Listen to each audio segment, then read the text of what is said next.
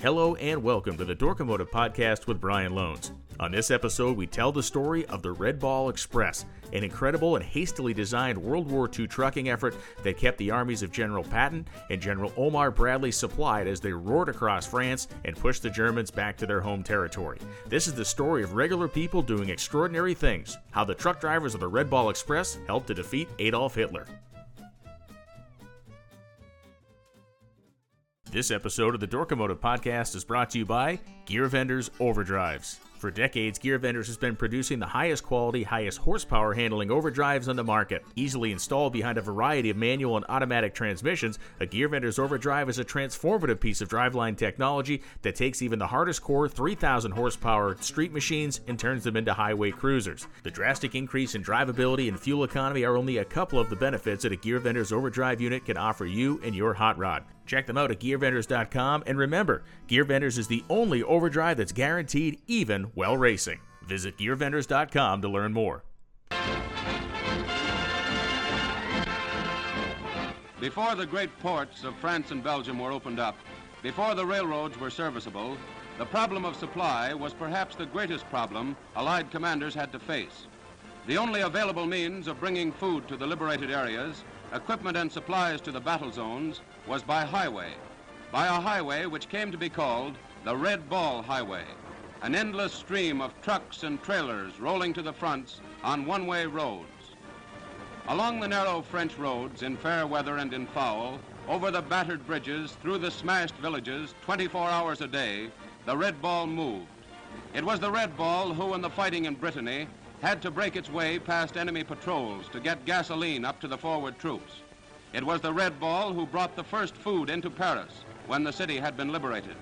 It was the Red Ball who, on a maze of unfamiliar roads, supplied the Allied armies stretched from Antwerp to the Vosges, supplied six armies, and kept supplying them for three long months.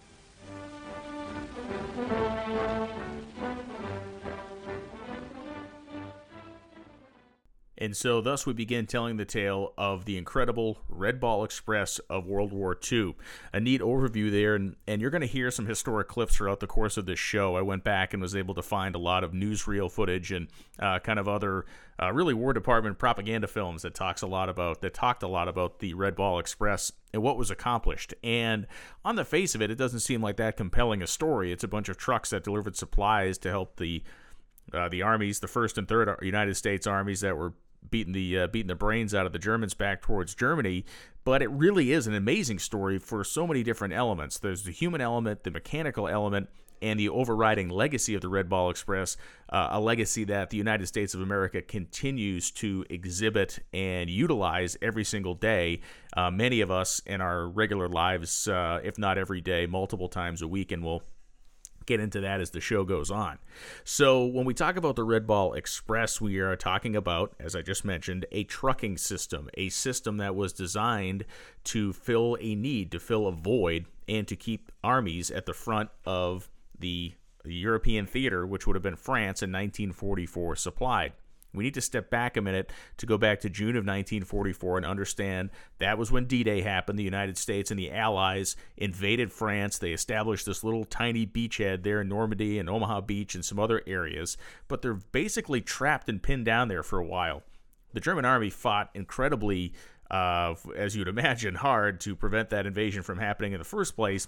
And then when it did happen, they really tried to keep all the Allied troops um, and various armies trapped on the shoreline or as close to the shoreline as they possibly could, uh, to their own advantage. They did not want to cede any ground.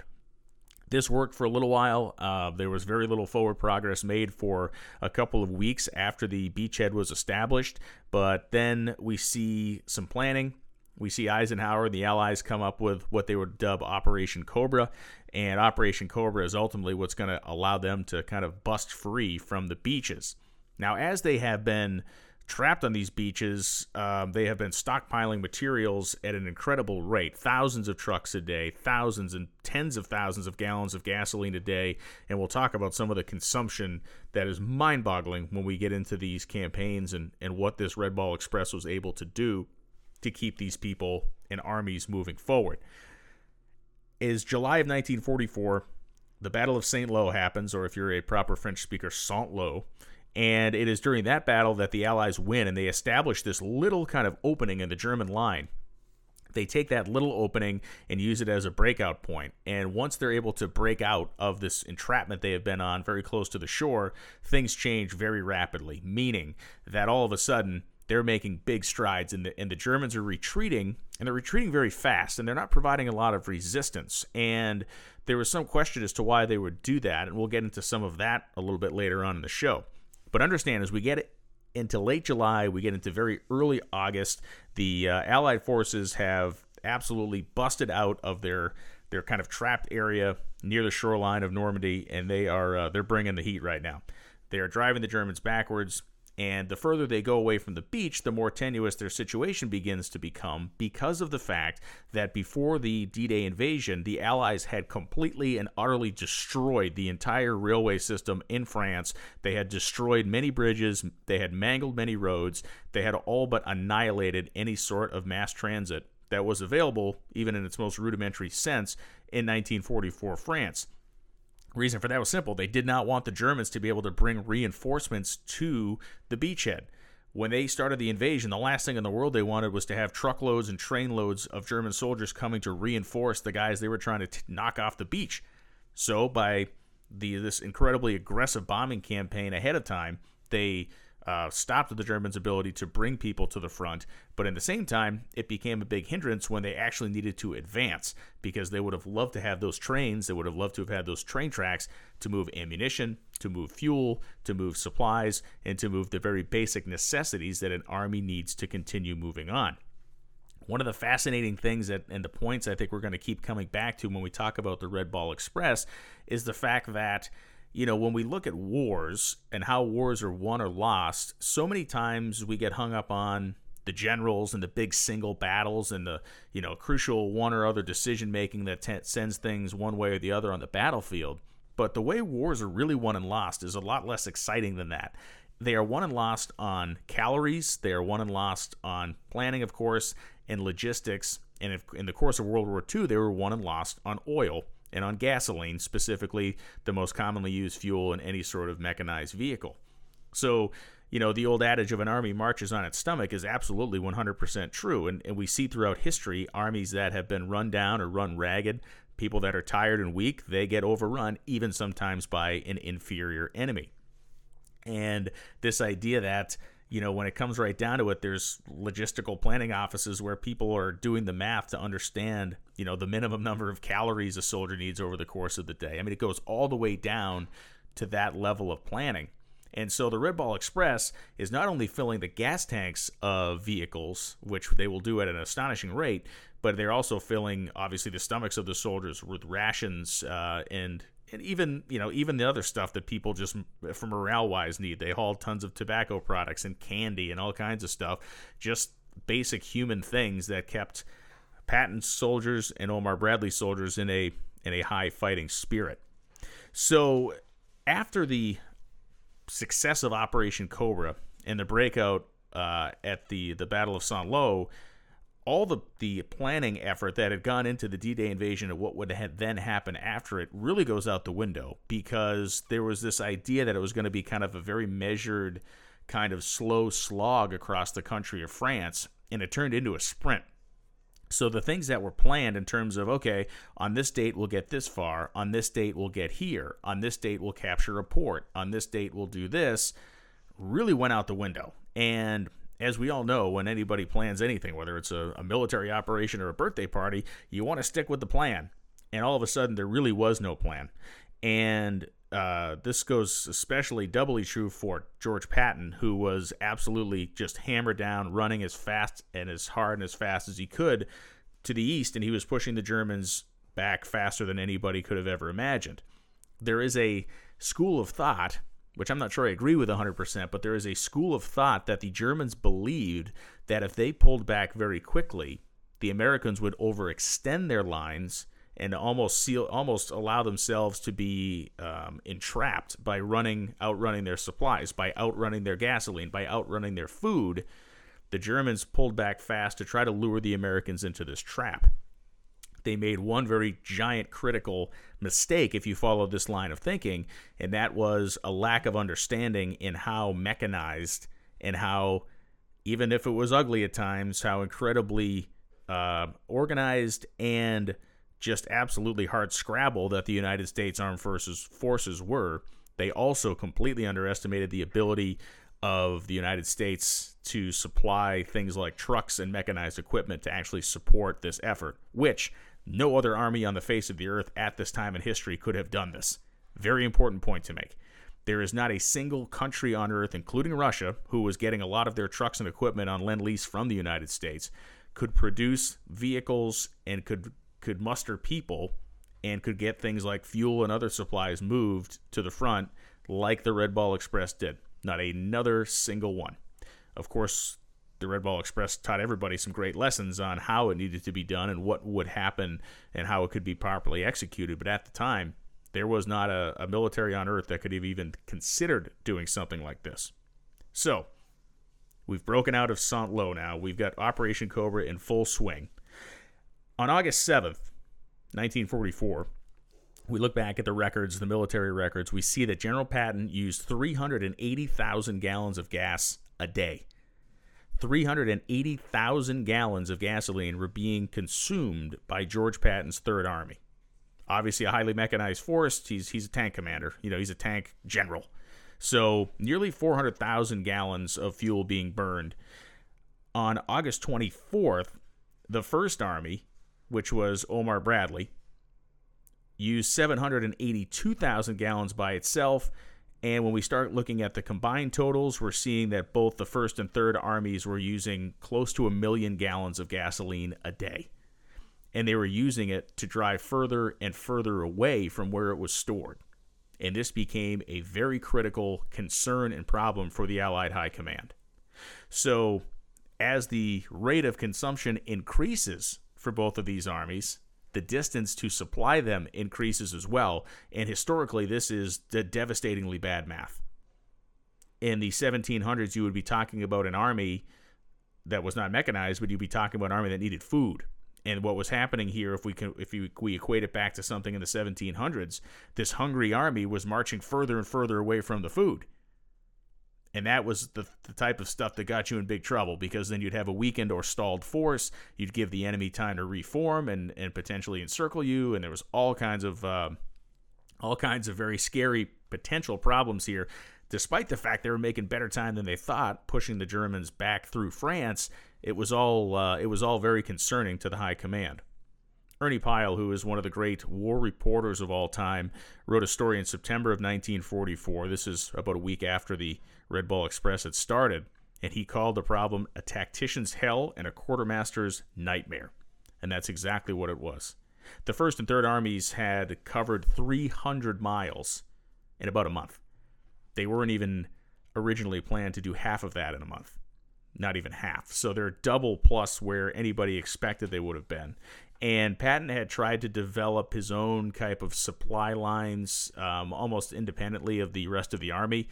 Uh, George Patton was not known as a guy who followed a lot of rules or wanted to wait around for anybody or anything. He was a maverick. And so he set up, up this kind of very basic, and it was pretty willy-nilly, supply chain to keep him fueled. And it wasn't wasn't working as well as he would have liked. So we have the problem of having plenty of stuff. The beaches of Normandy absolutely full to the gills of supplies, of food, of fuel, of ammunition, of clothing, of tobacco, of candy, of you name it, they had it all. We needed to get it from there to the armies, which were day by day uh, advancing further and further away from it. So we look at the problems now. We've talked about the fact that it's mangled railroads. There's no real way to move stuff, and the advancing of the army being so incredibly fast. There was no real plan, and they had to make one very quickly. So trucks were discovered. Trucks were the only possible solution to this problem. So when we talk about trucks uh, at the time, we're going to get into the specific models used, but let's just say in general, uh, when when two guys, one named Lieutenant Colonel Loren Ayers and another named Major Gordon Gravel, sat around a table and worked for thirty-six hours straight. The only possible solution they came up with was a trucking route. And so they were left with very few options. It isn't like this was some stroke of genius. So when they looked around, it was not like, okay, well, we can do this or that. There was no way to airlift this stuff as quickly as possible as it needed to be in volume. There was no way to use the railroad, so they were left with the use of trucks. So their main concentration became, how do we maximize the usage of these trucks? What do we need to do to make this a successful operation? And their solution was very simple. Create what is basically a giant closed loop of one-way roads that were open only to trucks and only to those on the Red Ball Express. But why is it even called the Red Ball Express? Let's hear why. What's that? What's the Red Ball Express? What's the matter, Mac? Where were you? Oh, that's right. You were back home. Back home. Well, back home, a red ball painted on a freight car means priority. Clear the tracks. We're coming through. And in France, from the beaches of Normandy clear across to the front lines past Paris, a red disc above the bumper meant we were coming through.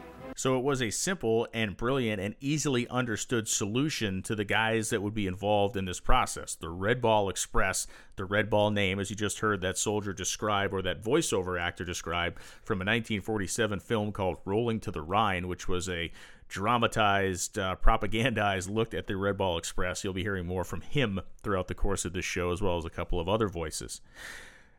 It was something everybody knew at that time. We don't know it anymore because, well, it doesn't exist that way. But if you can imagine a, a train or train cars with a giant red ball painted on them, as most everything in the United States was moving in mass on railroads at the time, uh, people understood what that meant. Clear the tracks. Get out of the way. This stuff is high importance, and it's uh, it's going to go ahead of everything else, just like these Red Ball Express trucks were going to do.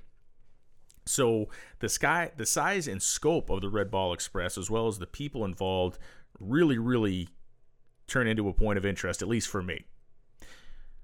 It is August twenty-fifth, nineteen forty-four, that the Red Ball Express is officially put into practice. When it starts out, there are about four thousand trucks involved. At its peak, there will be six thousand trucks, twenty-five thousand people working effectively twenty-four hours a day. And we'll talk about the problems that arise with that over the course of time. So there are three thousand trucks a day coming ashore, as I mentioned, off of various ships. These are all the equipment that the United States is sending over for the protracted battles that will happen in France and Germany to end the war.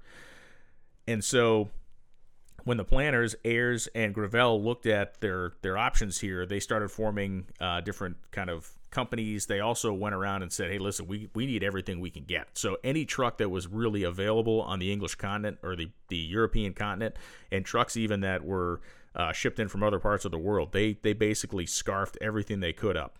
The initial goal was that they would move eighty-two thousand tons of supplies between August twenty-fifth and September second, which uh, is one week. Right? That is a one-week span. They wanted to move eighty-two thousand tons of stuff in a week. This is an operation that requires incredible effort from everybody, from engineers who needed to maintain the roads. Of course, the drivers, we'll talk about how hellacious this was for them. The military police, which were involved to make sure that only Red Ball Express vehicles were on these particular highways and that uh, no French traffic was on them, and they were there at critical intersections to try to keep these guys uh, on course. Another problem that we'll talk about. There were specialists and quartermasters and material handlers, petroleum specialists, all these people working in absolute unison. And yes, there was chaos, and yes, there were failures, and yes, there were problems. We will address those problems a little bit later on. There is no, in any war so- scenario, there is no perfect solution for anything. There is only kind of the best you can do given the circumstances at any given time. The Red Ball Express was the best they could do given the circumstances of the time. It was not the magic bullet. It was not an easy solution, and we'll talk about just how difficult it was as we move along. But let's talk about kind of the size and scope of this thing. We talked about twenty-five thousand people, six thousand trucks, umpteen trailers, jeeps. Um, and the initial plan again, on paper, everything's great. The initial plan was that you were going to have these five to ten vehicle convoys. They would be spread out fifty to sixty yards a vehicle. There'd be a Jeep in the front, a Jeep in the back, and they would travel at like twenty some miles an hour. And not even a day went by before that went out the window. And yes, a lot of the trucks did travel in convoys. Uh, they did not adhere to any sort of a twenty mile an hour speed limit. In fact, uh, we will learn that they were needing to, to average forty miles an hour uh, over the course of their hundreds of miles of driving in order to keep up the pace that the Army wanted for material moving. So it was not uncommon for these drivers to pull the governors off the trucks and to exceed fifty-five, sometimes even sixty plus miles an hour with loaded deuce and a half trucks, which are the primary uh, mover of this operation. Again, we're going to talk about the specific rigs that are used. So in order to get this thing off the ground and do it very quickly, they needed a lot of people. Where did they find the people? Well, first they went for volunteers, and as we can hear from this particular soldier's recollection, volunteering for stuff in the Army wasn't something a lot of people were keen to do. After we'd been bivouacked in the hedgerows of Normandy, trying to buy calvados from any passing Frenchman, sleeping and standing guard in the rain for two or three weeks, the call came down for truck drivers. Most of the drivers attached to the unit were required to volunteer, but for the rest of us, it was anyone who thought he could drive. Most of the men knew enough not to volunteer for anything at all, but this seemed like a great chance to see the countryside and get the hell away from the unit, and especially the first sergeant. I love that interlude there of the soldier, you know, a recollection, and that is uh, a script, if you will, or uh, some writing taken from a period letter that was written by a, a G I that was there in France. So the call went out for volunteers, and these volunteers did not come from the front line because those guys were literally fighting for their lives. They could not spare frontline soldiers to drive these trucks. They went to every single, I guess what we would call non-essential, even though it's a horrible thing to say about people that are serving the military, it's, it's probably the wrong term to use. They they went to everybody that had a non-frontline role. People that were cooks, people that were material handlers, material handlers, I mean, you name it. They found all these guys to drive the trucks. seventy-five percent of them were black. Why is that? Why was the Red Ball Express made up of seventy-five percent black soldiers? The reason is because in nineteen forty-four, the United States Army was still segregated. There was institutional segregation in the United States military at that time, and what that primarily meant for black soldiers is that they did not get put, for the most part, in combat positions. There were specific units, if you will, that that, that were different than that. The seven hundred sixty-first first Tank, tank Destroyers, okay, it was an all-black outfit. They were frontline fighters. But for the most part, black soldiers were in supporting roles, and it was when they looked around and went for volunteers, they volunteered by the tens of thousands to be more active in this effort. They wanted to participate much as every patriotic soldier wants to participate to the best of their abilities, and they thought this was a great opportunity, not just to see the countryside, as we heard that quote there, but this was an opportunity to have a direct effect on the war, to to, to actively get out there and do something beyond working in the shadows, so to speak. So it is kind of funny how, um, you know, all of a sudden, when, when you need the help, the institutional racism thing just kind of goes away, and everybody's able to everybody's able to crank down. And post-World War Two, the U S military made a pretty big deal of this. They they've made some propaganda films, some some um, some material, one of which was called Teamwork. And the Teamwork film kind of starts out with this uh, fake German general talking about how it's, um, you know, it's a mongrel nation, the United States, and that the Germans are superior because of their, you know, uh, incredibly twisted, bizarre views. And this was never going to work because, you know, the the white soldiers and the black soldiers would never get along. And the theme of the Teamwork video or film was to obviously come forward and say, hey, listen, we all fought together in World War Two. Uh, you know, it's, again, to foster that sense of uh, of unity, if you will. So I feel like it's important to recognize this fact. I mean, it's uh, it's it is an interesting thing. It's not like it was twenty percent one or the other. It was seventy-five percent black drivers, black soldiers that were involved in this, speaking to the fact that they came and volunteered in droves to be part of this program. And I mentioned Teamwork, that nineteen forty-seven War Department film. Well, here is a clip from Teamwork that explains exactly what I'm talking about. The first was smashing across Normandy, ten, fifteen towns a day. Patton made a wide-end run and slashed to within twenty-five miles of Paris. They were outrunning their supplies. There was talk about running short of artillery ammunition and food and gasoline. One thing saved the day, a steering wheel and a pair of hands. nine thousand steering wheels and nine thousand pairs of hands. The Red Ball Highway, a trucking job that carried the goods from the docks of Cherbourg to the armies at the front. The schedule, twenty-four hours a day. The drivers, a bunch of American soldiers. Men who drove from sunup through blackout. Men who were bombed or strafed, and sometimes killed by mines. The Germans said these men were only good for pushing wheelbarrows or toting boxes. Well, if this is toting boxes, nice toting, soldier. These are the men who couldn't work together, who'd never get along. They didn't agree with you, Doctor Goebbels. General Eisenhower didn't agree with you either. Speaking for him is Major General E S Hughes, who expresses the appreciation and commendation of the Supreme Allied Commander.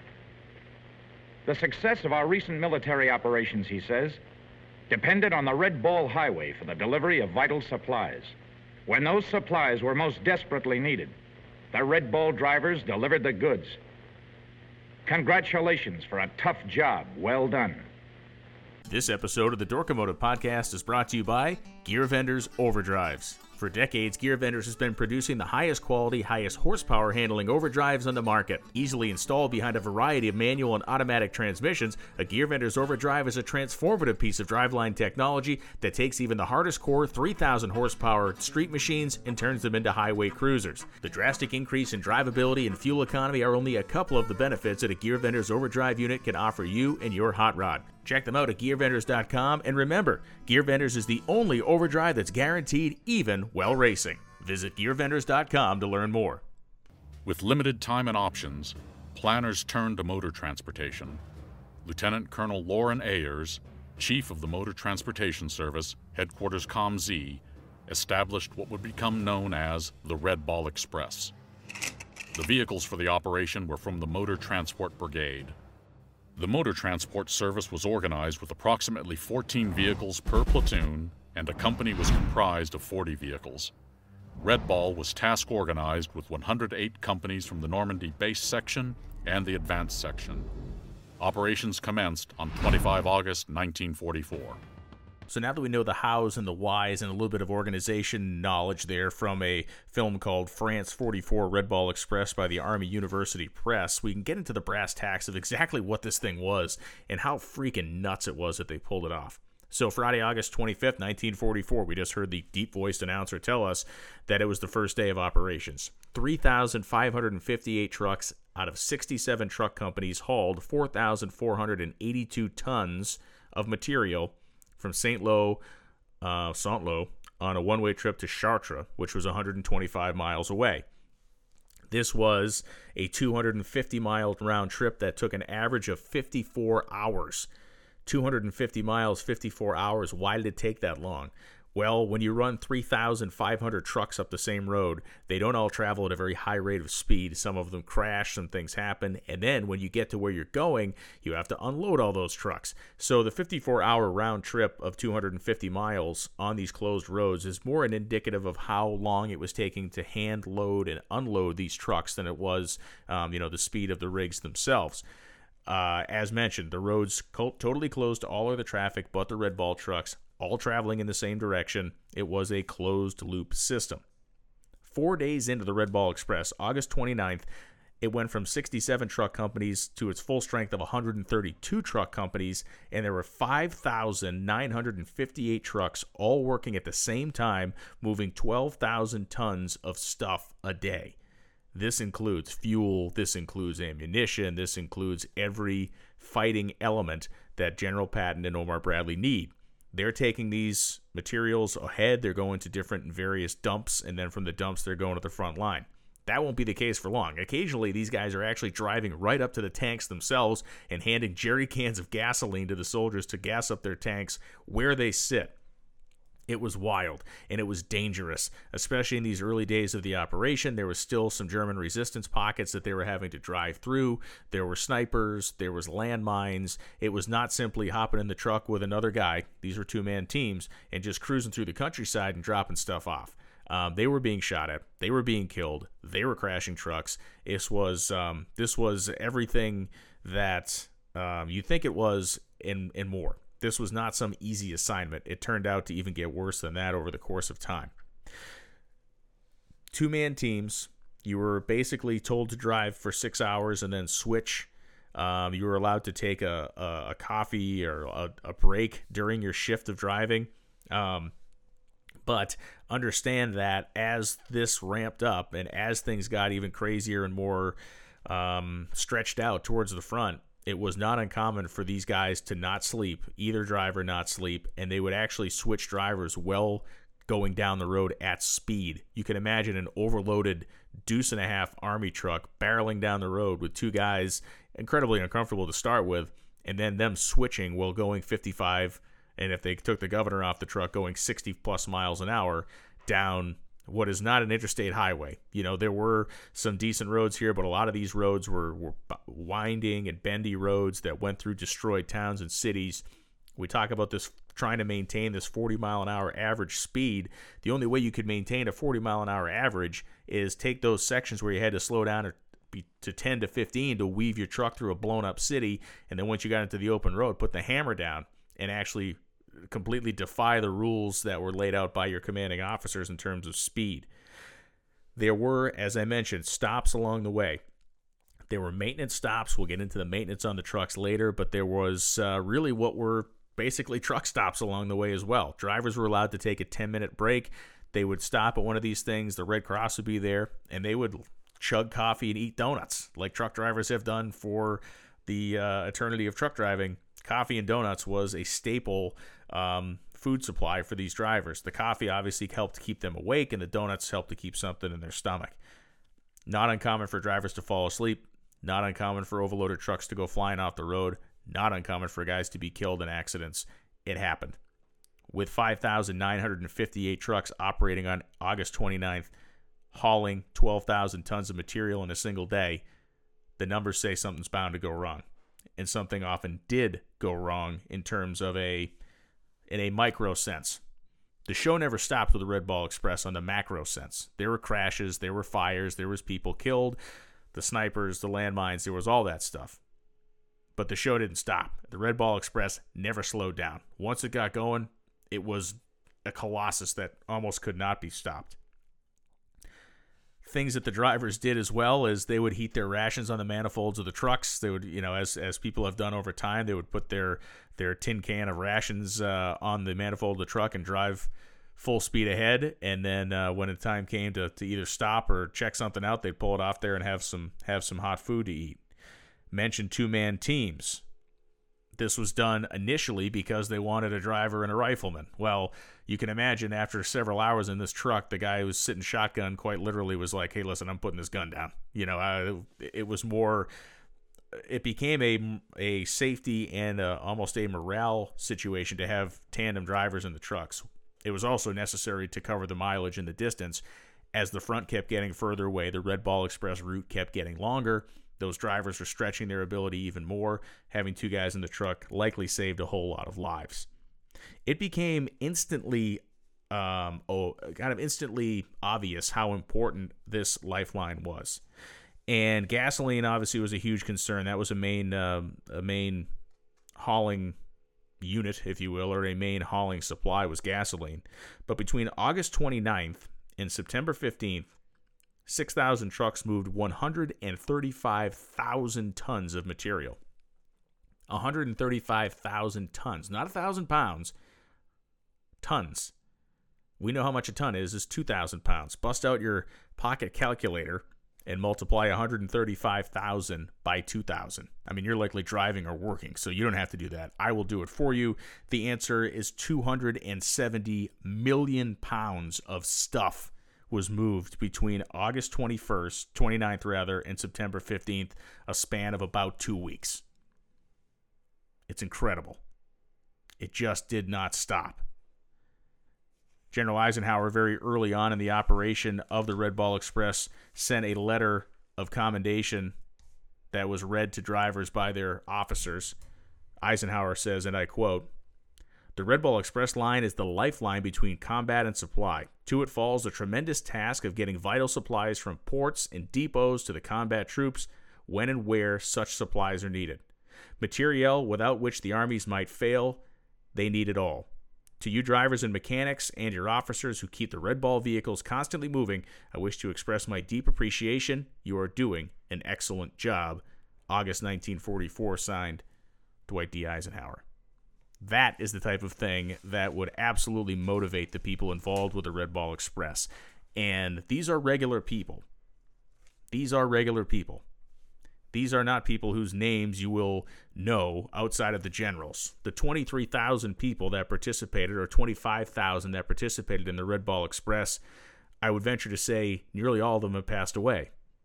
The simple math of time tells us that nearly all of them have passed away. But these were these were guys who came out of kitchens, who came out of other non-frontline areas and got in these trucks and just started doing the work. And they did it so well because they wanted to support the effort. And as this is a Dorkomotive podcast, we need to get into the O-motive part and talk about the actual vehicles that were used primarily in the Red Ball Express. Now, with six thousand trucks involved, we can understand that there was going to be some variation as to the models you would have seen out there and to what was used, but there were three real primary rigs. And the first one was the most populous, which is the G M C C C K W, two and a half ton, deuce and a half truck. If you're unfamiliar with what one of these looks like, simply go to Google Images and type in World War Two deuce and a half, and you're going to see a pretty big-looking truck. They were made in all different types of variants, but these C C would be the cargo carrier version, which was basically a giant, oversized pickup truck. These used a two hundred seventy cubic inch inline six G M C engine. It made ninety-one point five horsepower at twenty-seven fifty R P M. twenty-five percent of them carried a fifty cal anti-aircraft machine machine gun mounted on a uh, kind of a ring above the cab. So one in four trucks was designed to be uh, armed with a with a pretty heavy weapon there. And there are stories of Germans strafing convoys of these trucks. There actually are stories of Red Ball Express drivers successfully taking down German airplanes with that fifty cal uh, automatic machine gun that had anti-aircraft rounds in it. So um, or anti-aircraft style rounds in it. So they were armed as best they could be. Not very heavy armor, but that uh, that fifty cal could uh, could could be the business if they needed it to. There were two different wheelbase variants of these trucks, a one hundred sixty-four inch and one hundred forty-five inch. Most of the trucks in France were of the one hundred sixty-four inch variety, and that was done because you could put a longer cargo box and carry more stuff with it. Now, before World War Two started, the United States had not really done a good job of standardizing their trucks. There was all different styles of trucks being used in different um, branches of the service doing different things. And standardization, as we know, is incredibly important in the world of a mechanized army. When something breaks, you want to be able to pull the parts off anything you can get your hands on, fix it, and continue on down the way. These G M C trucks came in two different variants, and what makes them interesting is the fact that the different variants are only really separated by axles and the transfer cases for the what was then a six by six system. All the axles got power. The problem comes in with the fact that, um, well, or I should say not a six by six, it would be a ten by ten, two wheels in the front, then you had eight wheels in the back. When you cannot transition the axles of one truck under another or the transfer cases of one truck under another, it does hurt you a little bit on the maintenance side. You have to find trucks with those specific parts. Granted, it's in theory every other truck because there were two different variants made, but it still slows things down and potentially causes some problems. That was largely because of the fact that before World War Two, these trucks hadn't been used in a super killer battle style situation, and they found out after they got going that um, they could not produce the initial style of axles in the volume they needed once they started mass producing these trucks. They had a cargo capacity of about ten thousand pounds. And I say about ten thousand pounds is because, as the story goes, the majority of these trucks would be grossly overloaded every day on the Red Ball Express. Stuff stacked way above the cab. Depending on what they were hauling, it was just basically falling out the sides, and these guys were just going at breakneck speeds to get it where it needed to go. They used a five-speed manual transmission.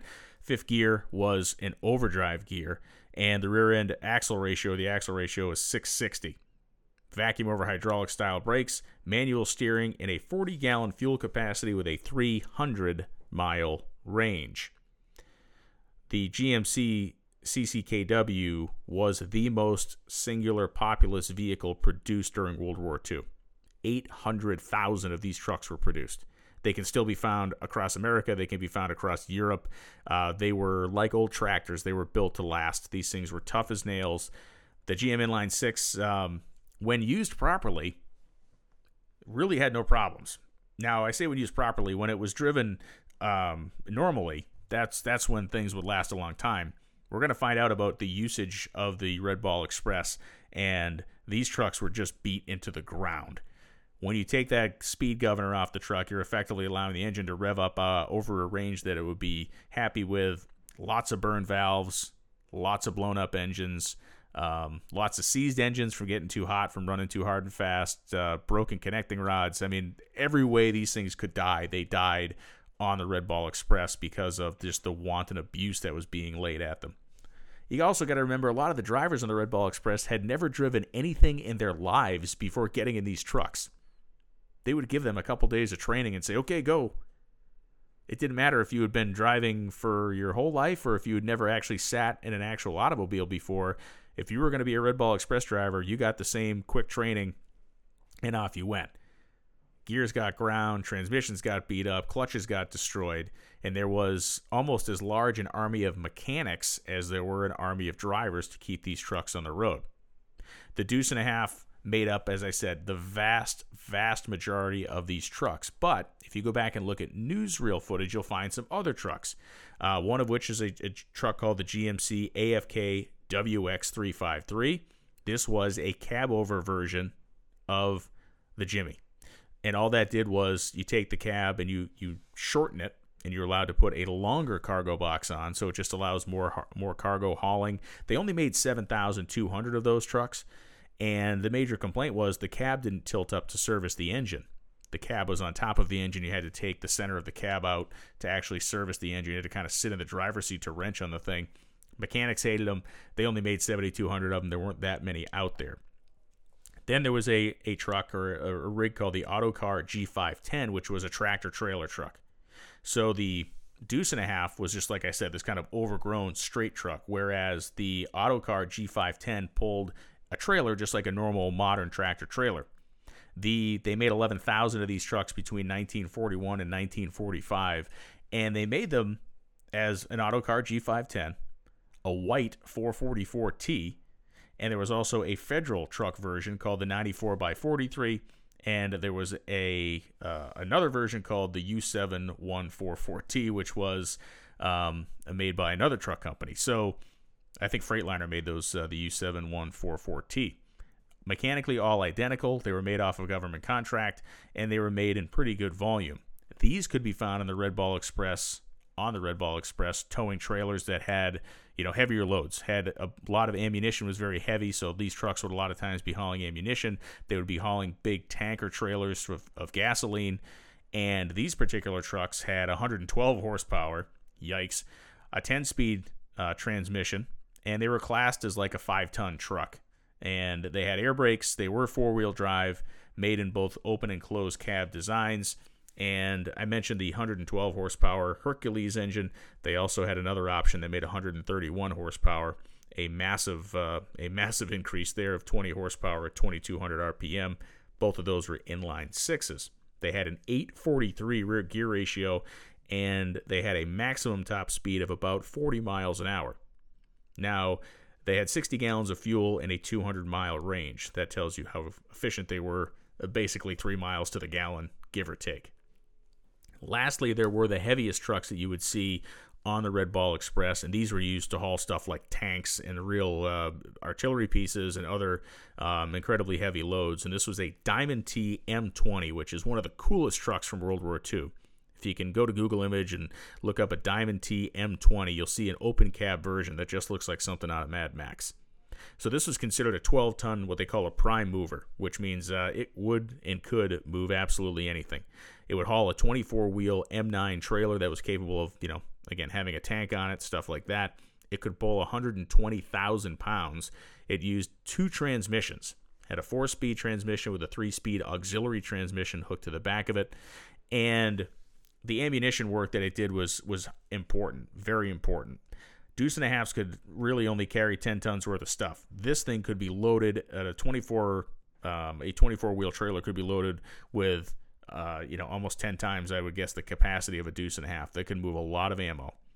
Two different engines. You had a Hercules diesel that was eight hundred ninety-five cubic inches that made one hundred eighty-five horsepower, or my favorite, a Hall-Scott inline six that displaced one thousand ninety cubic inches. It's a gas engine, made two hundred forty horsepower. The gear ratio in the rear axle was eleven point six to one. You think your four eleven gears and your hot rod are steep? How about eleven point six to one? And the top speed of that behemoth was about thirty miles an hour. I mentioned the twelve-ton truck and the five-ton truck just to give you some context there. And, and but the reality is, when we talk about the Red Ball Express, overwhelmingly, we are talking about the venerable deuce and a half. So as the Red Ball Express is going along, it is making the type of progress they needed to make. It is supplying the armies that continue to streak across France, to continue to beat the Germans back towards the Seine River, and to continue to, to race them back, if you will, towards the German border. There are some things to, to consider here on the human side of it, and certainly some things to consider on the material moving side of it. And for that, we're going to go back to our Rolling to the Rhine video and talk a little bit about just how tough these drivers were. We drove the biggest vehicles this side of Hoboken and that side of Moscow. Count them, fourteen tires. Count them, eighteen tires.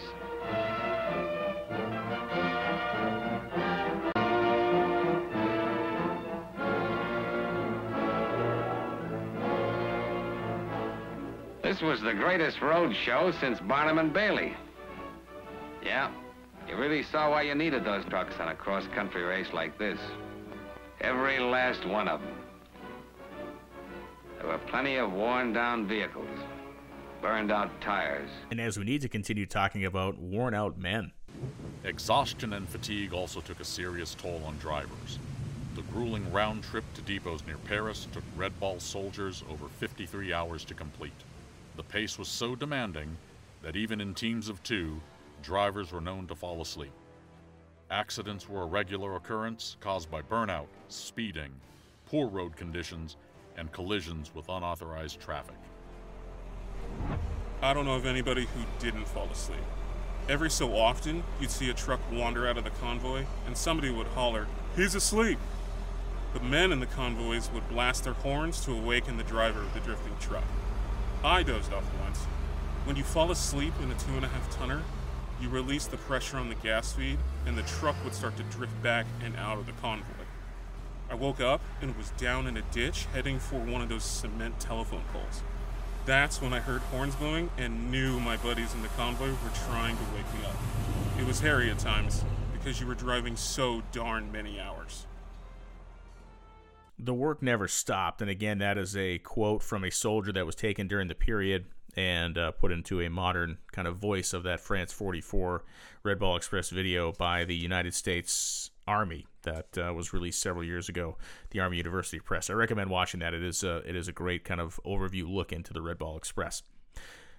During the first kind of audio you heard there during this brief section of the show, you heard the guy talking about tires. And it is now time we need to talk about the consumption of the Red Ball Express and ultimately what would end the efficacy of this um, of this operation. And as we talked about at the beginning of the show, the Red Ball Express wasn't the greatest way to do this. It was the only way to do this, to supply these armies during this particular time in history because of the destruction of the railroads and other mass transit by the Allies before the D-Day invasion. And then, of course, the sabotage created by the Germans. Well, they were backing up towards Germany. They were trying to wreck everything in their path as well.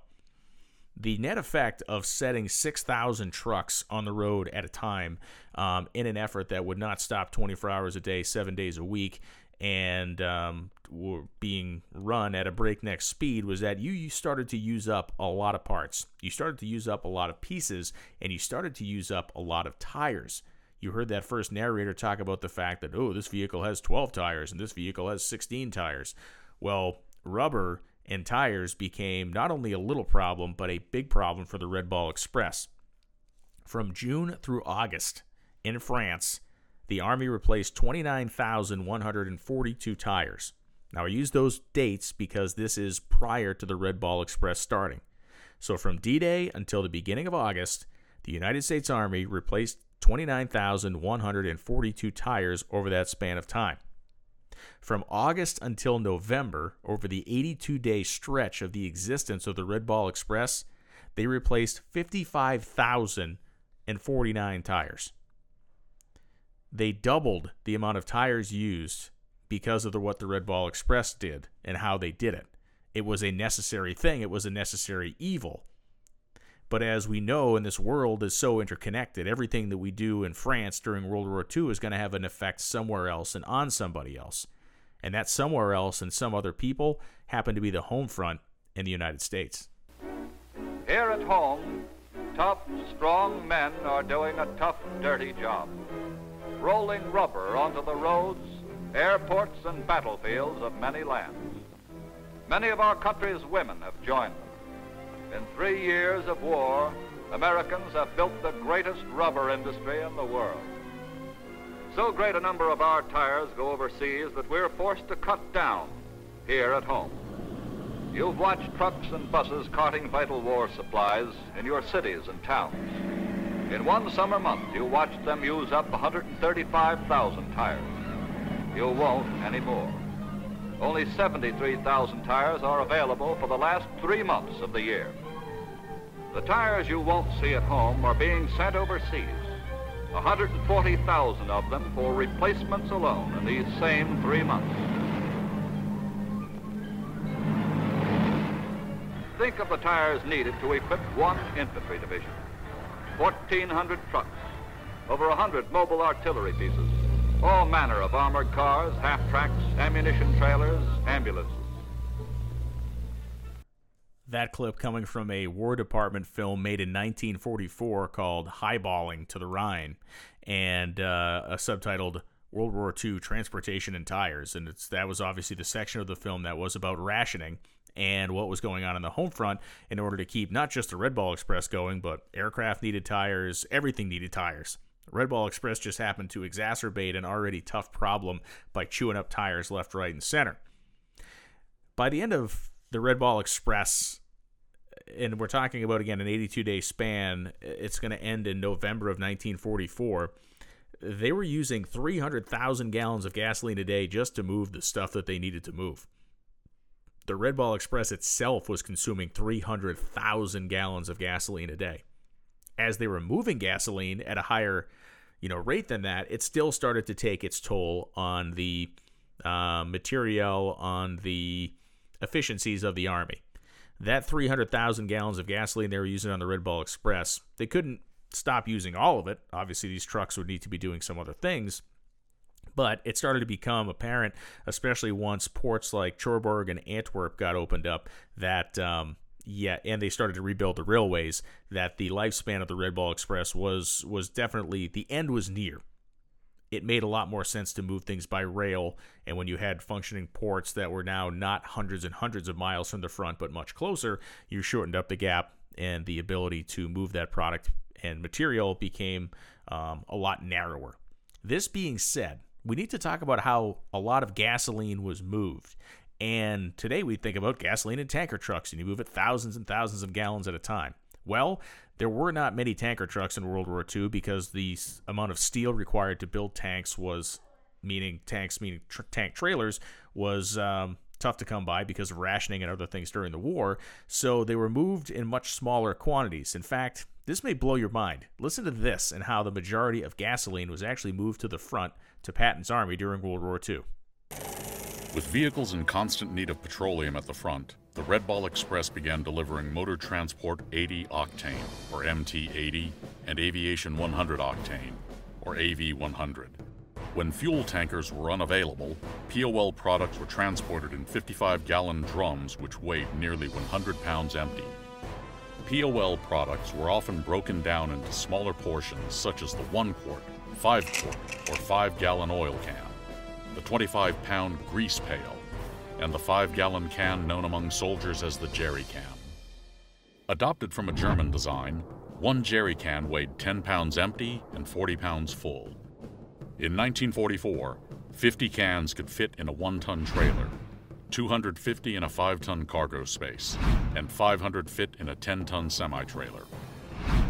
The United States had twelve million jerry cans before D-Day, but because fuel depots were high-value targets for the Germans, and because jerry cans were often strapped to or carried on combat vehicles, sustainers expected to lose eight hundred thousand per month, starting in August and September. By October, quartermaster units were short three point five million jerry cans, forcing the War Department to seek production at home and abroad. Red Ball convoys were under standing orders to depart with full fuel tanks and to transport enough gasoline for an entire round trip. To build fuel stores in forward areas, five additional jerry cans were added to each logistics package and included on all Red Ball vehicles. No other supply class was given similar priority. From June to December nineteen forty-four, the Motor Transport Services hauled four hundred twenty-three thousand tons of P O L, much of which was stored in five-gallon jerry cans. I mean, aren't those numbers staggering? The guy's talking about the United States Army had twelve million jerry cans, and then they had a shortage of three point five million jerry cans. You heard the reference to P O L there, and P O L uh, was the terminology at the time standing for petrol, oil, lubricants. petrol, oil, and lubricants. So P O L products kind of fell into the same grouping, whether we're talking about grease or we're talking about uh, motor oil or gasoline. That's what P O L is.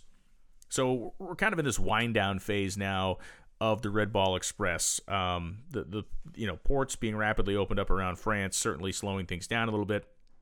Consumption of the actual uh, parts and pieces to keep these trucks moving became crazy. On September tenth of nineteen forty-four, there was a survey done um, by by the officers, or I'm not sure which office, maybe the motor pool. They sent um, jeeps down with guys in it to record how many trucks were, you know, abandoned, stopped, whatever. There were eighty-one loaded trucks that were abandoned and left on the roadside of the Red Ball Express on September tenth, nineteen forty-four. Why? For various reasons. The engine blew up. Uh, the tires blew out. Uh, some guys literally abandoned ship and ran into the woods. I mean, this these are things that happen when you're dealing with human beings. There was also black market sales and pilfering that would go on. Um, you know, French citizens that had been deprived of everything for so many years were desperate for food. They were desperate for fuel, and the G Is would make a couple of bucks by having some stuff, you know, fall off the side of the truck. Again, it is all human nature, and when we talk about war, um, it is certainly the most basic thing of human nature where people kind of revert back to the, the base things that make us human beings. And in this case, there was some entrepreneurial sh- things going on, uh, certainly highly against the rules, and if you got caught, they'd throw you out. But um, it's not to say that there was not pilfering and there was not some shrinkage, as we would say in the modern world of trucking, of things uh, kind of falling off the back of the truck and being sold for various different things. Many of the drivers were working forty-eight hours straight with no sleep. Uh, the accidents were starting to pile up, as was the uh, the toll, again, on the budget and of the equipment. September and October of nineteen forty-four is really when we start to see the diminishing returns um, have an effect here. So we were going from moving twelve thousand tons of material a day. By October, it's down to five thousand tons a day, a little less than fifty-one hundred tons a day, so about half. Uh, trucks are being reassigned. There's a lot of broken trucks. There are trucks that simply cannot uh, continue on this product. We get to November fifth. We're down to twenty-seven hundred tons a day. Only five truck companies left. And by the very end, the last day of operation of the Red Ball Express, one thousand six hundred forty-four tons were moved. Still a massive amount, but by this time, uh, we're talking about Antwerp, Ghent, uh, Le Havre, uh, Rouen, Cherbourg, Marseille, all these ports have become open. So the ships and the trains are starting to take the work off the backs of the trucks, being it uh, a more efficient system. There's a great quote from September nineteen forty-four issue of Life magazine that detailed uh, what was then kind of the Red Ball Express at its height. And really, this is a, a something that had captured the entire kind of spirit of the nation, this idea of these these grizzled truck drivers that were basically driving these materials right down Adolf Hitler's throat and helping to support their their their fellow soldiers, their fellow fighters with supplies. The quote is, "This miracle was of the American tradition, a tradition the Germans have never really understood. It was begotten of a people accustomed to great spaces, to transcontinental railways, to nationwide trucking chains, to endless roads and millions of automobiles." And that quote is great because it really does sum up the beauty of the Red Ball Express and why it was such a uniquely American solution to this problem. The Red Ball Express, of course, had existed in America in one form or another for decades with our, our highway systems, which were totally rudimentary and horrible at the time. In the nineteen forties were not good, but this idea of trucking terminals and bringing products to a place to have them picked up and moved along in this kind of continuous forward motion was the American tradition.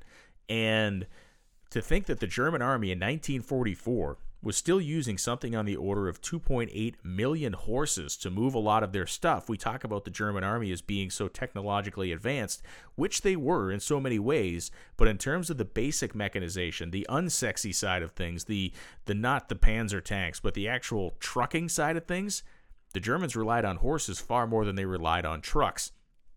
This turned out to be one of many fatal flaws they had in their entire program, but they had to have been watching in horror to watch the United States Army be completely resupplied and fueled by trucks, something that they knew they couldn't do. On their best day, they didn't have near enough material. Even to, for something half this size, they couldn't have supported it. So for them, it had to have been enlightening in the in the worst of ways to understand the, the colossus that they were up against, the ability to produce these trucks, to get the fuel, and then to have the manpower to to, to get them working twenty-four hours a day. December of nineteen forty-four um, is an interesting kind of uh, look into a different version of the Red Ball Express. This is during the Battle of the Bulge. So Red Ball Express proves to be such a great success um, that it is the concept is used in a couple of other areas. There was the White Ball Express and some other, the Green Diamond Express. These were other trucking routes that were developed on the same way and on the same plan that the Red Ball was, single direction um, mass trucking routes, but they were much smaller scale. They don't get nearly the attention. But December of nineteen forty-four, we have the Battle of the Bulge happening, and this is the last massive German offensive, one that is very serious, one that involves about a million troops, and one that um, did at times certainly threaten the Allies' ability to hold on to, to France. If the line broke and the Germans broke through, they were going to recapture the country. As the Battle of the Bulge is beginning, we know that the Germans have this initial thrust, and they start um, they start to push the Allied lines back. Trucks were then employed to run up and grab everything they could. Uh, they got fuel out of the way, they moved equipment, they moved, and they ferried people out. It was almost a truck version of the Dunkirk evacuation, where American lines were, you know, imperiled in several places. They did not want the Germans getting fuel. They did not want them getting ca- captives to get to get prisoners. So the trucks were then employed in a reverse manner to run up to the front line and bring stuff back t- away from the front line, as opposed to what they were doing before. Pretty heroic effort. And it was something that, um, again, one of those kind of not lost to history, but certainly something that doesn't get talked about a whole lot. The black drivers that made up the seventy-five percent of the Red Ball Express workforce. Let's talk about them, because at this point in the war, Red Ball Express is let out, and now forty-five hundred of these black soldiers volunteer for combat duty. It is beyond heroic. four thousand five hundred of them signed up to go to the front line and fight around February of nineteen forty-five, when everything had been wrapped up. They began to, um, uh, not fully, but a lot of times you'd start to see some integration here with uh, African-American soldiers and white soldiers in the same units. They just simply needed the guys, and they needed to get over themselves regarding this really wrong-headed policy of institutional segregation inside the U S. Army. So to their credit, forty-five hundred of the uh, black soldiers that were involved in the Red Ball Express went into the active combat role.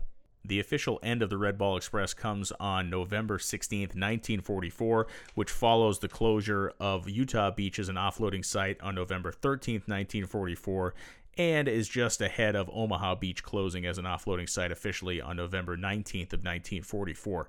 That was where most of these trucks were coming out of and making their runs from. So once those beaches were deemed no longer offloading sites, that was the official end of the Red Ball Express.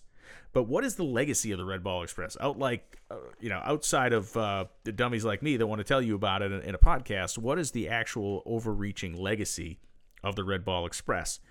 And I mentioned it at the beginning of the show. It's something that you don't think about, but you use, not if, if not every day, you use it many days of your life, and that is the interstate highway system of the United States. Dwight D. Eisenhower, overseeing the Allied command, watched with rapt attention, of course, the Red Ball Express's success, and he understood why it worked. It worked because it was a system of free-flowing roads that allowed the massive, incredible movement of material on wheels, the likes of which the world had never seen before. Quite literally, this was a world's first, world's biggest effort. So Dwight D. Eisenhower championed the idea of the interstate highway system here in the United States, not necessarily as a commerce building project. This, make no mistake about it, the interstate highway system was built as a Defense Department uh, initiative in so many ways. This idea of having these roads and the ability to move material on wheels from place to place rapidly was something that the Germans certainly understood with the autobahns. They built the autobahns for defensive purposes. That was where their initial uh, push for those came from. And the United States would go on to build millions and millions of miles of their own version of that autobahn in form in the form of the interstate highway system. Dwight D. Eisenhower watched it happen, understood why the country needed it, and understood that in the event of some sort of horrific incident where the United States was being uh, squeezed on its shores, that it needed the ability to move a lot of people and a lot of material very rapidly all over the nation on wheels. And that is the true legacy of the Red Ball Express. Red Ball line ends. Improved French railroads obviate truck service. Paris, November twenty-fifth. Associated Press. The United States Army Transportation Corps announced today that the Red Ball highway system that sped ammunition, food, and other supplies from the beachheads to the western fronts for eighty-one days would be discontinued because of improved rail facilities. And so there you have it. That is the story of the World War Two Red Ball Express, a story that has fascinated me for a lot of my life because of the fact that it really was regular people stepping into these roles that didn't get enough credit, that didn't get enough recognition, and that did something totally incredible. Without the Red Ball Express, there's no telling what would have happened in France. Ultimately, sure, the Allies would have won the war. Would they have won it with the speed? Would they have liberated France with the speed that they did? Absolutely not. It would have been impossible to keep Patton fueled. It would have been impossible to keep Bradley's men marching on empty stomachs. And it would have been impossible for the United States Army to act as they did so aggressively during that French campaign in Operation Cobra. Hope you've enjoyed this story. Hope it shed some light on something a lot of people have forgotten about. One of the great stories of World War Two, an underdog story, if you will, a regular Joe story about normal people doing extraordinary things. How many of those people left the Red Ball Express and came back to the United States after the war to become truck drivers? We'll never know. But we know that during that time, during the war in France, their time behind the wheel helped to save the world and keep us a free nation. Thanks for listening to this episode of the Dorkomotive Podcast. I'm Brian Lohnes, and I certainly appreciate you tuning in. We'll be back soon with more, and you can check us out on dorkomotive dot com, and you can always support the podcast through the website. Thanks so much. In eighty-one days of operations, the Red Ball carried half a million tons, one thousand million pounds of supplies. The trucks themselves devoured two hundred thousand gallons of fuel. The American drivers and packers and loaders and maintenance men, the U S Army Transportation Corps, did a job that had never been done before in the history of war. No blackout at night. Enemy bombers held fewer dangers than did driving in the dark. Dusk and night and dawn, sixty feet intervals, eyes on the road hour after hour. Four hours on duty, four hours off.